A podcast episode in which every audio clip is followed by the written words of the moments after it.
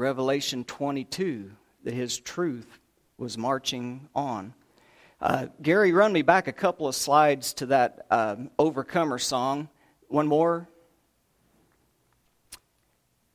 That's a, that's a scripture out of Revelation right there. We will overcome by the blood of the Lamb and the word of our testimony. There was, but there's three things that it says. In Revelation, it says this is how they overcame by the blood of the Lamb, by the words of their testimony, and they loved not their life even unto death. That pastor loved not his life even unto death. Fits right in with what that was. That's going to fit in with the, with the lesson today, too, because it's about overcoming. That's who we want to be in a moment. And it's all about loving not your life unto death, but loving God. So go ahead and roll us back up to the other one. And as we get ready to open up the Word of God to Revelation chapter 2, uh, that's where we'll be again today on those first seven verses. And let's uh, bow for a moment. I'll let you guys say your silent prayer to prepare your heart and your mind for, for the Word. And um, then I'll close us out and we'll get rolling.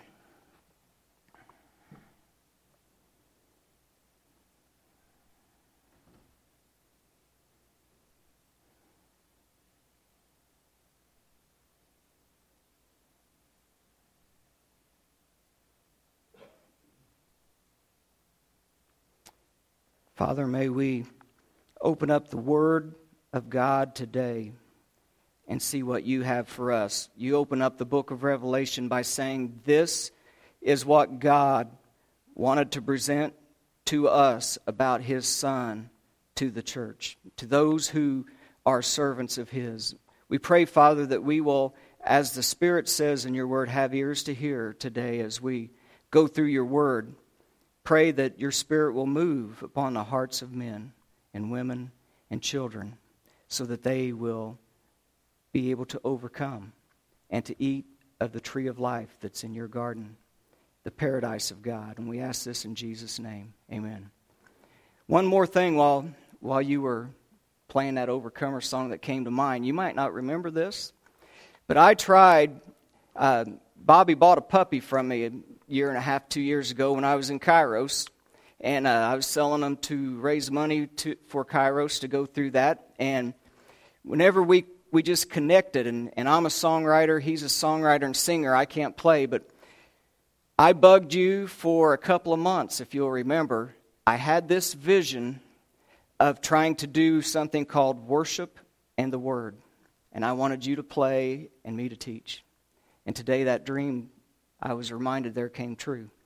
We had worship, and now we're getting ready for the Word. If you're there in, in Revelation chapter 2, we're going to be right there, but first I got to tell you about something I heard. there's, this, there's this guy, he's, he was about 90 years old, but he still got around good. And it was a beautiful spring morning, and he said, You know what? I'm going to go fishing. I haven't done that for a while, and there's a little pond I know that I can drive right up and I can walk around it and do it. So he decided to go fishing. And he gets out, baits up his hook, throws out his line, sets it down, and all of a sudden he hears this voice Over here! I'm over here! He's like, I know I'm getting older and I'm hearing voices, but this one sounds real. I mean, this one sounds real. And again, it is. I'm over here. So he starts walking. You know, his eyesight's not real good, so all of a sudden it's, stop, stop, don't step on me. And he starts looking around, and there's a frog looking back up at him. And he said, Surely that frog's not talking to me. Well, the frog replied back, said, Yes, it is me. And if you will kiss me, there's a wonderful woman ready to be revealed out of this and be released. He said, Well, I'll be. And he reached down and he picks up that frog puts it in his pocket and buttons it up. From inside the pocket, this voice starts coming out going, Hey, hey, what are you doing? You're supposed to give me a kiss. He, don't you want me to be released into a woman? He, he goes, uh uh-uh, uh, honey, at my age, I'd rather have a talking frog. All right. Revelation chapter 2. made you promise that if the Lord willed, we'd come back to this today. Last week, we, we saw in the first part of this that the one who is speaking here is the Lord Jesus Christ. It gives a picture of him, and this picture of him is walking among the candlesticks, his church. He's walking in the, in the midst of it. And he's the one who holds the seven stars in his right hand, and he's getting ready to speak to what he wants the church at Ephesus to know here. And we noticed that the word for walking and the word for right hand means power and authority. It means that he is the one who has the power and the authority in his church. And so he has the right because Acts 20 and verse 28 that we read last week said that when he Paul called for the elders of the church of Ephesus at one time, and they came and met him at Miletus. And he said to them to take care and to guard, to watch over, to teach the flock, which is the church that was purchased by the Son of God, and they're in your care. And so, in that right hand of authority is the stars, those who are giving the word of God to the body of Christ. We're showed there in Revelation chapter 1 when it was started out. He explains down there in verse 20 that the mystery of the seven stars are the angelos, the messengers to the church. And so that power goes two ways, too. Not only does he have the power to do that, but he empowers those stars as well to bring forth his message.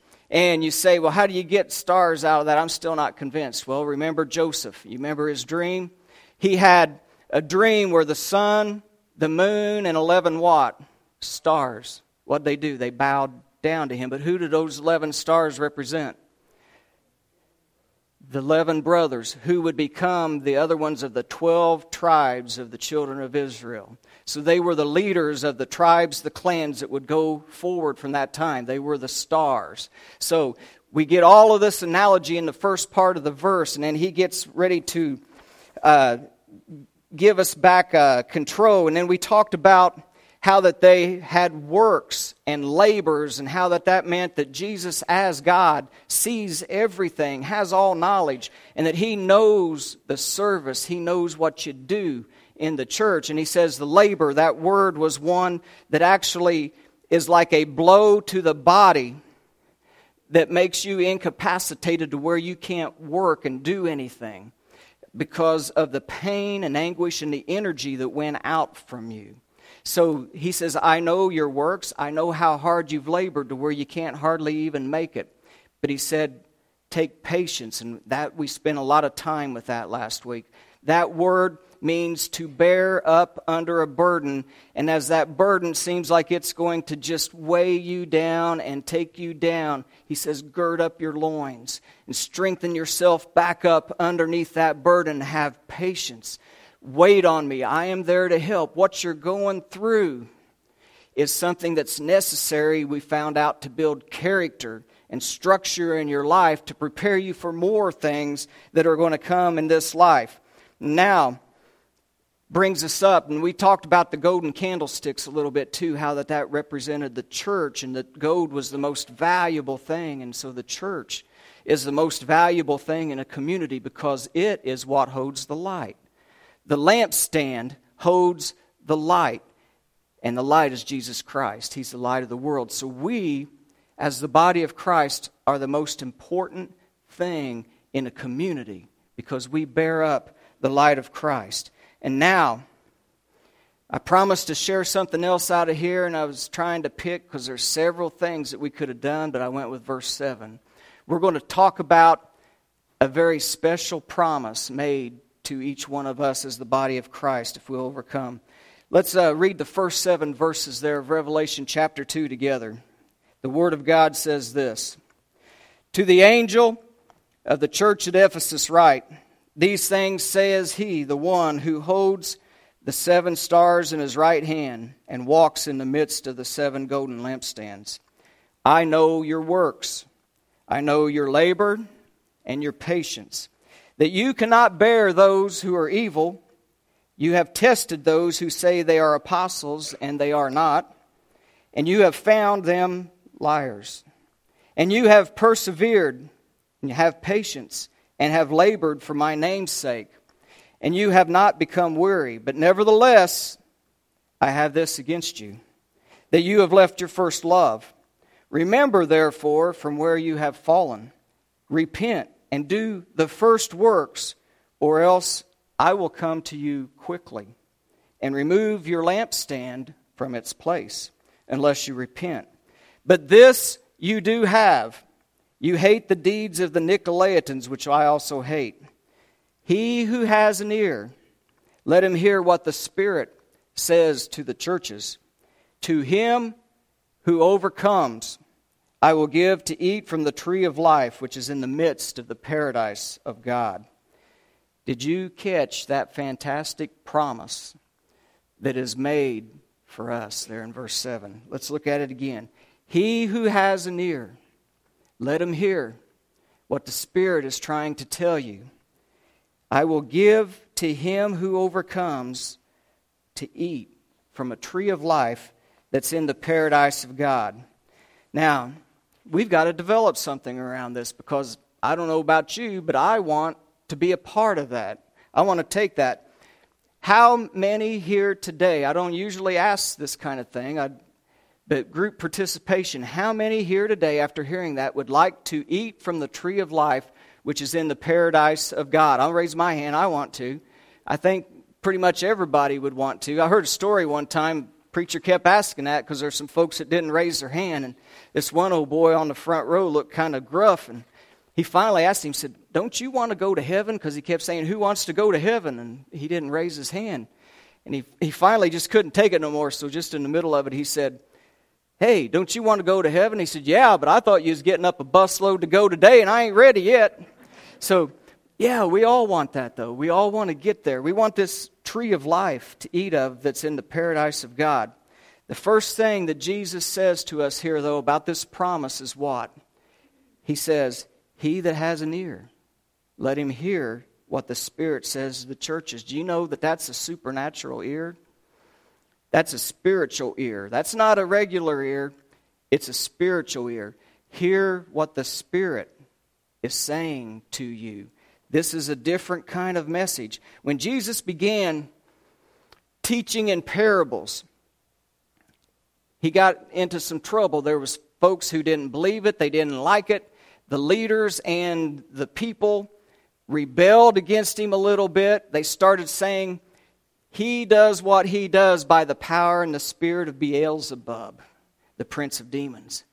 And Jesus said that that was blasphemy to the Holy Spirit, and he began speaking in parables. And his disciples couldn't understand it, and they came to him a little bit later afterwards, and they said, Hey, boss, um, what's the deal with these parables? We're not really getting it, you know.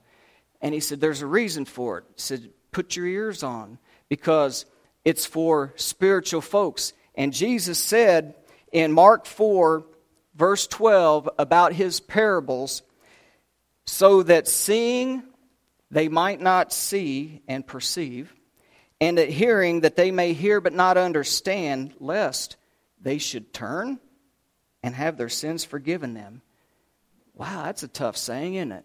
Jesus began talking in parables so that there's a group of people that won't be able to hear and turn. You know why? Because they really don't have the desire they want to take his words and twist them and say he has a, a, demon.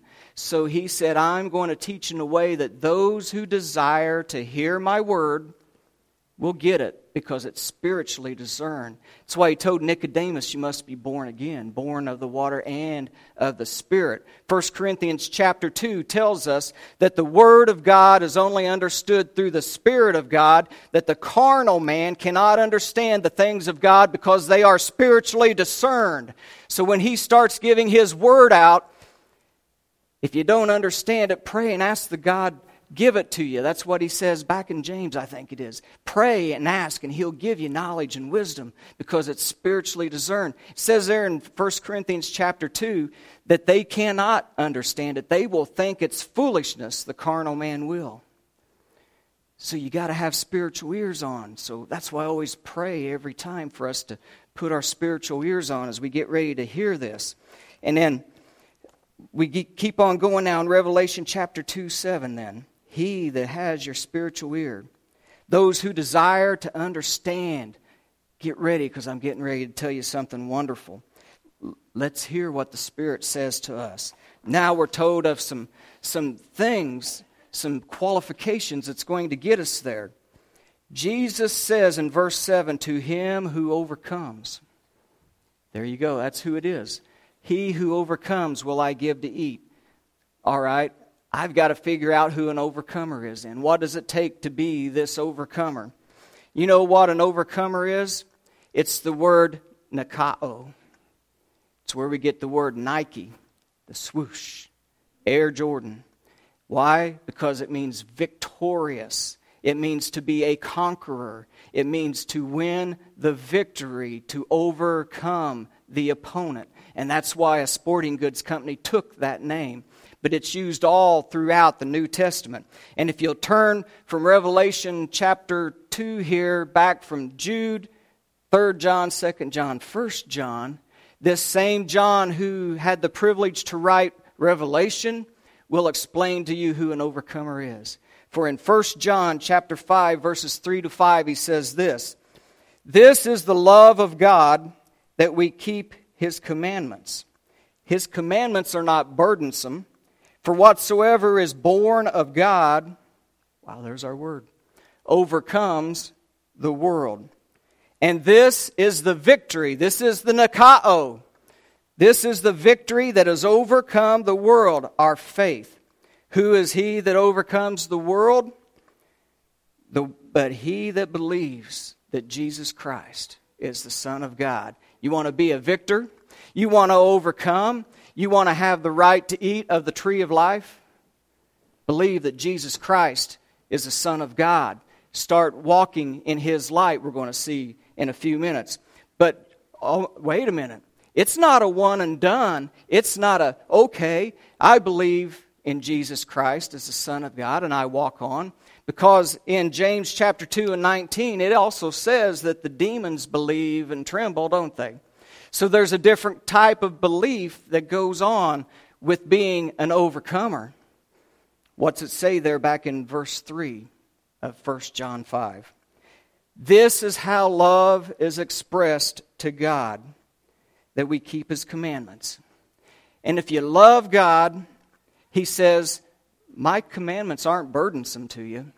You're supposed to love God and love His commandments.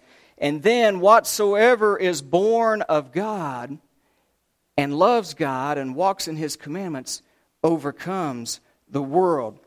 Verse 3 we keep them, they're not burdensome. What did Jesus say? It's just a repeat of what John heard when he followed him because Jesus said, If you love me, what? keep my commandments. If you love me, keep my commandments. And then he said, Feed my sheep when he took off. Okay, now back to our subject in Revelation chapter 2, verse 7. He that's got an ear, let him hear what the Spirit says to the churches. To him that overcomes. Just what John just wrote about. I will give to eat from the tree of life, which is in the midst of the paradise of God. Okay, said in the beginning here, who wants to be that overcomer, who wants to eat of the tree?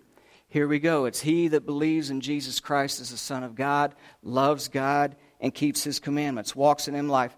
Here's one of the parts I was telling you about that we might go into deeper on on a Wednesday night, or I might save it for a Sunday because there's a great tie in for this type of thing about invitation of Christ. But you know, there's four kinds of trees. There's four categories of trees in Genesis when the world was created. There was some, oh, I'm not going to, I'm going to leave that as a teaser. Maybe Wednesday night we'll find out.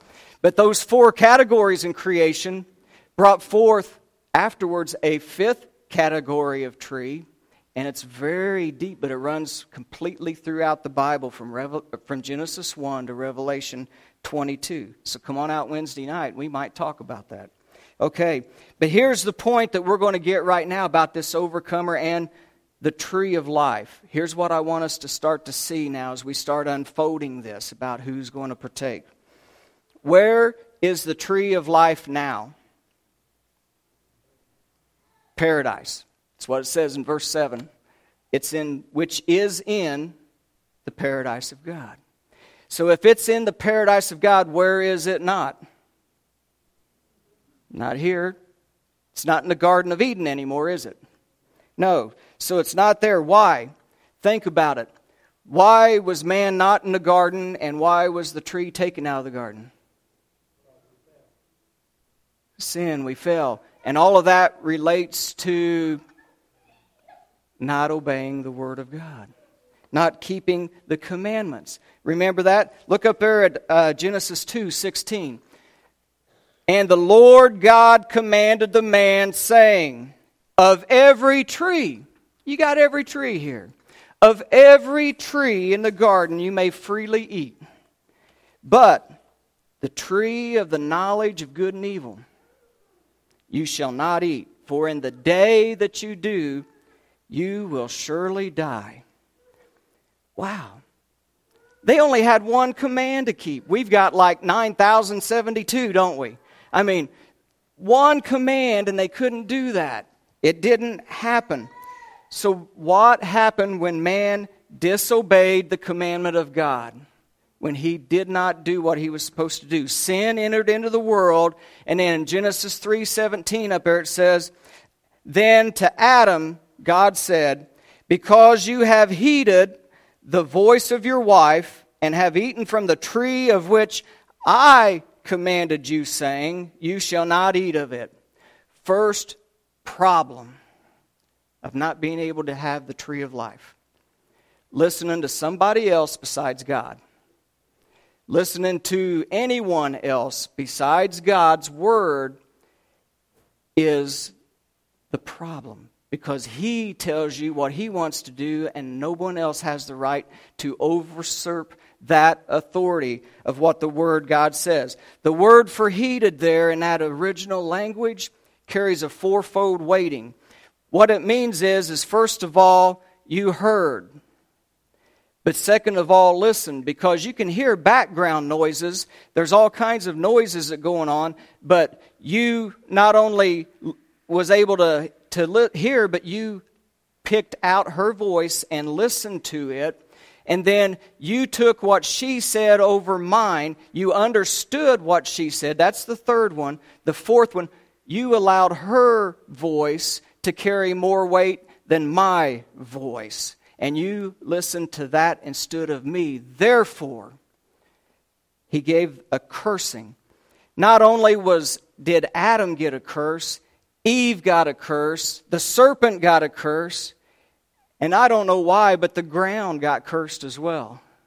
I mean, the ground got cursed, and Romans says that it is now moaning every day, waiting for this curse to be lifted from it. But also, something else happened. They were ran out of the garden. Look at Genesis 3, verse 22 to 24. You know, it's almost like all of a sudden when man partook of that fruit of the knowledge of good and evil, and the Lord straightened it out, set everything straight, we see a very quick meeting. This is like we get a little sound bite, the news publication of what happened in the meeting of the Godhead as they analyzed this situation. And they said, The Lord God said, Behold, the man has become like one of us to know good and evil. And now, lest he would put forth his hand and take also of, here's our subject, the tree of life, and eat and live forever. And then in the original, there's that dash. And it's almost like their minds were unwinding, like seeing in the vision what happens if they would do that. And all of a sudden, they snap to and says, That can't happen. I can't allow them to take of that tree of life now that they are in this state. So, therefore, verse 23 the Lord God sent him out of the Garden of Eden to till the ground from which he was taken, so that he drove out the man, and he placed cherubim at the east of the Garden of Eden, and a flaming sword that turns every which way to guard the way to the tree of life. Wow. They were what? expelled, pushed out. The actual word says that they were driven out. He drove the man and his wife out of the garden so that they couldn't do that. And by the way, that is an act of grace. Because as they got together, they saw that if man partook of that tree in this fallen state that he was in, he would stay that way. And so by grace, he was driven out. You know, God does things to us that we don't like for our own good, and we find out later that it was. He put them out, and I'm sure they're like, no, no, no, you've got to get out. You can't take of this tree. And because of that, they he barred at cherubim are bad dudes, man. They are bad dudes. They are the sentries of God. And they stood there on honor guard, guarding that so that nothing happened. They're bad. But I want you to get the connection of where we're going with our Revelation chapter 2 and the tree of life. Here's the connection. Why were they expelled from the garden? And why was the garden removed from man? Because they disobeyed. They didn't listen to his word, did what they wanted, and it was removed from them. So, but I can hear it. Daryl, I know, I know. But that's Genesis, man. That's Old Testament, dude. You've got to get with the times. You know, we're, we're in the New Testament. Yes, we are.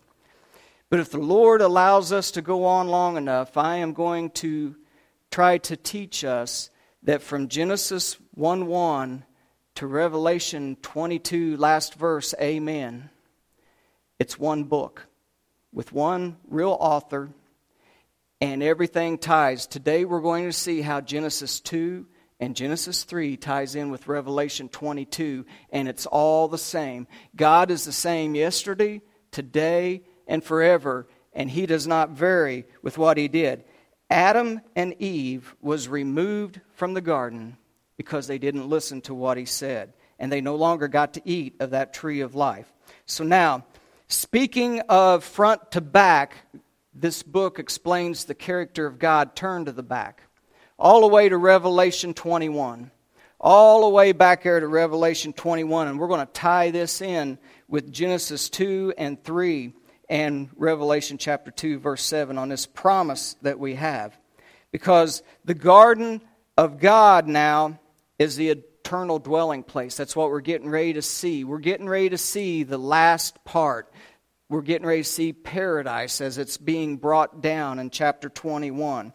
And what was we're going to see that what was expected of Adam and Eve, thou shalt not eat of that tree, is the same thing that's expected of you and I if we want to continue eating from the tree of life as we go on from this.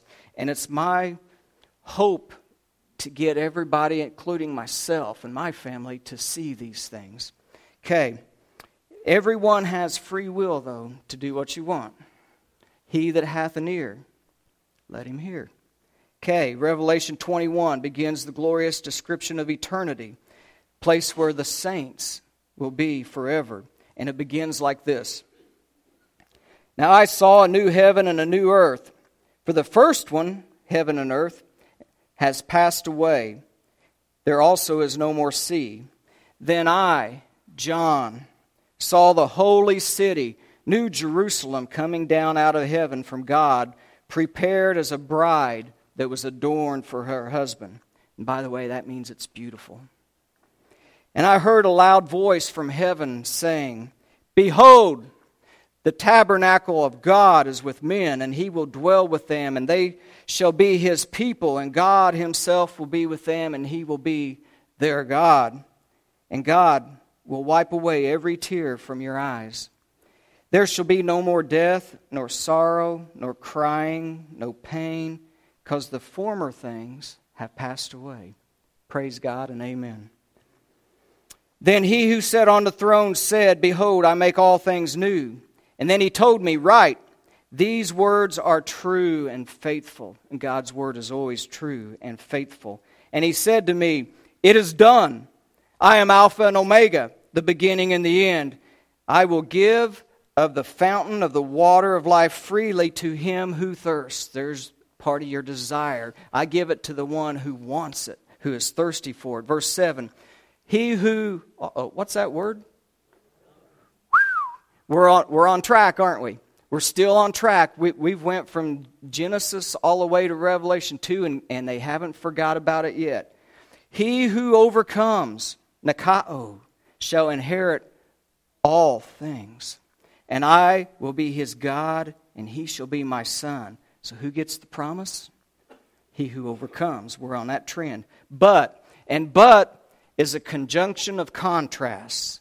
But is always a conjunction of something contrasting. This one's not a good but. You know how we talk about we like the buts of the Bible? Not this one. But, and it's separating between the overcomer inheriting and the one who doesn't. But the cowardly, the unbelieving, the abominable, murderers, sexually immoral, sorcerers, idolaters, all liars shall have their part in the lake which burns with fire and brimstone, which is the second death. But the overcomer, our subject of Revelation chapter 2 and verse 7, who we want to be. Our text is the person who we're trying to be, isn't it? And we don't want to be the other guy on the other end of this but here. But it gives a list of qualities that you're going to find that keeps a person out of the garden again just like in Genesis 2 and 3. There's a list of qualities there that qualify you for the lake of fire that burns with brimstone, and it's serious business. And it's our choice because verse 6 there says, It's done, it's finished. At this point, done, over, it's locked. Like Adam and Eve, no longer qualified. So we got quite a list there, and one day we might go through those vocabulary words because they will shock you, I'm sure on what it really has to say when you uncover it. But let's continue then in that contrast of who inherits and eats and drinks and who is looking from the outside. Verse 22 continues on in chapter 21 with I saw no temple in it, for the Lord God Almighty and the Lamb, they're the temple. The city has no need of a sun or a moon to shine in it, because the glory of God illuminates it. The Lamb is its light, and the nations of those who are what? Saved shall walk in its light, and the kings of the earth will bring their glory and honor to it. And these gates shall never be shut, because there is no night there. And they shall bring glory and honor of the nations into it. But, here's that word again, a contrast. There shall by no means enter it anything that defiles, causes an abomination or a lie, but only those who are written in the Lamb's book of life. So now this city has two things also going for it those who are saved and whose name is written in the book of life. Those that are not are those who defiled, abominable, and love a lie. So now, this, this book was written and given the vision of John without chapter breaks. So, chapter 22 is just a continuation of this. And it says in verse 1 So he showed me then a pure river of water of life, clear as crystal, proceeding from the throne of God and of the Lamb. And in the middle of its street and on either side of the river was what? Our tree of life. The same thing that started in Genesis 1 when trees were made, same thing that they were eating of in 2 and 3, is here in 22. You see, it's one author from the front to the back. Same stipulations, too. It's in the middle. And it was the tree of life, which bore 12 fruits, each yielding a fruit in its month. The leaves of the tree were for the healing of the nations, and there shall be no more curse. There's that curse of the earth and the curse of us. It's finally lifted at this point. And then the throne of God and the Lamb shall be in it, and what? His servants shall serve him. They shall see his face. His name shall be on their foreheads. There shall be no night, no need of a lamp or a light of a sun, for the Lord God gives them light, and they shall reign forever and ever. Then he said to me, these words are faithful and true. And the Lord God of the holy prophets has sent his angel to show his servants the things that must shortly take place. That's what we read in chapter 1. He wanted these things to be told to his servants that was going to get ready to happen. And I, John, when I heard these things and I saw this angel telling me this, man, it, he just fell down to worshiping him. And the angel said to me, I like this. See that you don't do that. I can imagine that angel because you're not supposed to worship anyone but God. And I can see as he gets down to worship him, he knew what happened to Satan when Satan wanted to be the one worshiped. And he's like, Woohoo! See that you don't do that, Lord. That wasn't me, that was him. I didn't cause that. You can just see it there. He just said, See that you don't do that. Get up. Get up quickly.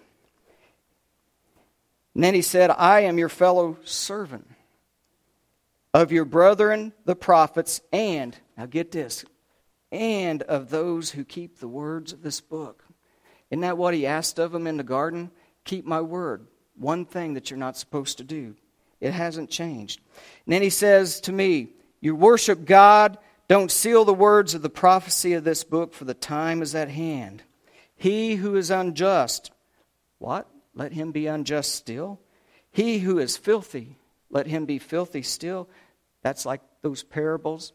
If your attitude is not to follow me, then it's in your own hands. But he who is righteous, let him be righteous still. And he who wants to be holy, let him be holy still. I am coming quickly, and my reward is with me to give to everyone according to his work.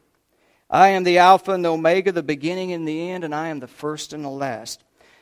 Here we go again. It still doesn't change. Verse 14 Blessed are those who do his commandments that they might have the right to the tree of life and enter in through the gates into the city. We just said we wanted to know who that was. Overcomers, Christians who follow and are blessed because they do his commandments and have the right to the tree. The same thing as Adam and Eve, same thing as now. If I want to eat of that tree, but outside are dogs, sorcerers, sexually immoral, murderers, idolaters and whoever loves and practices a lie.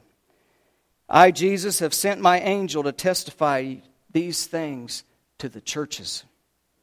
I am the root and the offspring of David. I am the bright and morning star.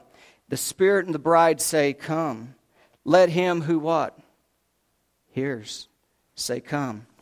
Let him who thirsts, let him who desires, let them come and drink of the water of life freely. For I testify to everyone who hears the words of the prophecy of this book that if you add to these things, God will add to him the plagues that are written in this book. If anyone takes away anything that was written in this book, God shall take away your part from the book of life and from the holy city and from the things that are written in this book. He who testifies these things says, I'm coming quickly. Truly I am. And then he says, Amen. That means so be it. Even so, come, Lord Jesus, and may the grace of our Lord Jesus Christ be with you all. And then it ends with again, Amen. So as our worship team comes on up, Remember, this book is the only one that has the audacity to start out with a blessing if you read it and do what it says. And it ends with the same blessing. There is no wavering in it. But the thing is, let's review real quick about this overcomer that we want to be that has the right to eat from the tree of life, which is in the garden of God. If we want to be a Nikao, if we want to be that victor, then we believe in Jesus Christ as the Son of God, and then we follow His Word. That's what it says. We desire to be fed from that Word and follow it. If you love me, keep my commandments. So the overcomer is one who trusts in Jesus Christ to remove his sins because all have sinned and come short of the glory of the God. The only thing that separates us inside eating and those outside is trusting in Him and walking in His light and doing what He asks. Because look now at this last slide, John 1 5 through 9. Believing in Christ is the start of our journey. What happens each day? I sin every day, but what separates me from the ones outside? This is the message that we have heard from him, and we declare to you that God is light, and in him is no darkness at all. And if we say that we have fellowship with him, and we walk in darkness, we lie, and we do not practice the truth. It marches on, don't it? But if we walk in the light, as he is in the light, we have fellowship with one another and the blood of Jesus Christ, his Son, cleanses us from all sin. Amen. And if we say that we have no sin, in other words, we say, Oh, I, I walk good enough. No. If we say that we have no sin, we deceive ourselves, and the truth is not in us. But if we will confess our sins, He is faithful and just to forgive us of our sins and to cleanse us from all unrighteousness.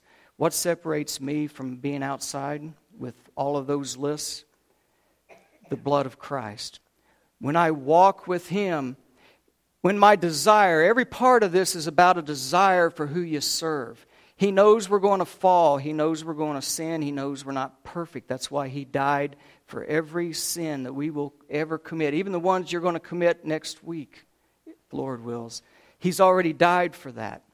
But what separates it is my desire for who I serve and how I want to be. And it's do I trust in Him daily? Do I ask Him to forgive me when I fall? Or do I say, I can just keep on going on my way? That's what separates us. I don't know about you, but I want to follow Him. I want to partake of that tree of life that's in the paradise of God for eternity with a God who loved me enough to send his son for me and to die for me. And I want to have that fellowship with him now in this walk, and I want to have that fellowship for eternity when I get to see him face to face and eat with him in that garden. This is written for us, folks. This is what, front to back of Revelation, it said he wants to show the church, his servants, what he wants us to know. He who has ears to hear, let him hear what the Spirit has said to the churches. Let's pray. Father, we have pretty much done nothing today but read your word, and holy and divine is it. Thank you, Father, for your word. Thank you for revealing to us what you want us to know so that we can have that fellowship with you. And we praise you and we give you honor and glory as we try to walk our life in your Son, Jesus Christ, in the light of his word. In Jesus' name we pray. Amen.